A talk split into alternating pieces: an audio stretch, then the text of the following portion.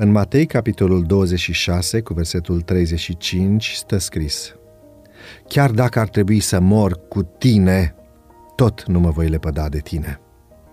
Viața lui Petru ilustrează mai bine decât cea a oricărui ucenic metoda pedagogică a lui Hristos. Spontan, impetuos, curajos, încrezător în el însuși, generos în iertare. Evangeliștii relatează felul în care, cu iubire și răbdare, în mod inteligent, Iisus îl mustră, îl învață umilința, ascultarea și încrederea, transformându-i caracterul. Una dintre cele mai semnificative și decisive experiențe ale vieții sale a fost lepădarea de Hristos în curtea casei marelui preot și pocăința care a urmat.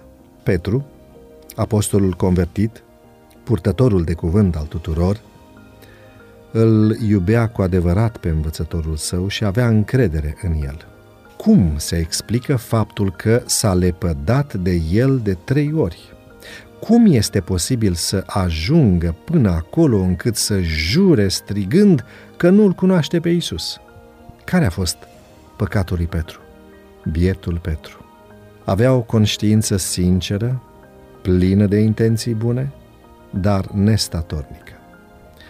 Nu se cunoștea pe sine însuși, păcătuia prin exces de încredere, eșua crezând că este mai puternic, motivat de vanitate și autosuficiență. Petru păcătuia prin superficialitate. Păcatul lui era de a părea și a nu fi, de a nu fi aprofundată realitatea experienței sale religioase. Este mult mai greu să trăim în fiecare zi credința pe care o avem în Dumnezeu decât să murim într-un moment de sacrificiu. Spre deosebire de Iuda, pocăința lui Petru a fost mai importantă decât păcatul. Și așa se întâmplă de cele mai multe ori. Două lucruri l-au dus pe Petru la pocăință. 1. Un semn exterior, cântatul cocoșului, și un semn interior, privirea lui Isus. Pocăința își găsește originea în iubirea divină. Nu Petru a fost cel care l-a privit pe Isus, ci Isus a fost cel care și-a întors privirea către Petru. Primele roade ale suferinței ucenicului au fost recunoașterea păcatului și lacrimile amare pe care le-a vărsat. Apoi, solitudinea, reculegerea. Mai târziu, mărturisirea. În răspunsul dat învățătorului la întrebarea lui Simone, fiul lui Iona, mă iubești tu mai mult decât aceștia? Da, Doamne, i-a răspuns Petru, știi că te iubesc. Am încheiat citatul. Și în final, reabilitarea, când, printr-un act de curaj, a mărturisit înaintea Sinedului și a înfruntat închisoarea și moartea. Transformarea lui Petru a fost o minune a iubirii divine. Cu toții greșim.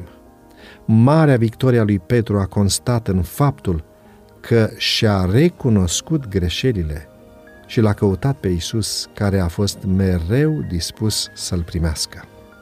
Să-i mulțumim astăzi lui Dumnezeu pentru iubirea profundă pe care o are pentru noi. El cunoaște lipsurile și eșecurile noastre.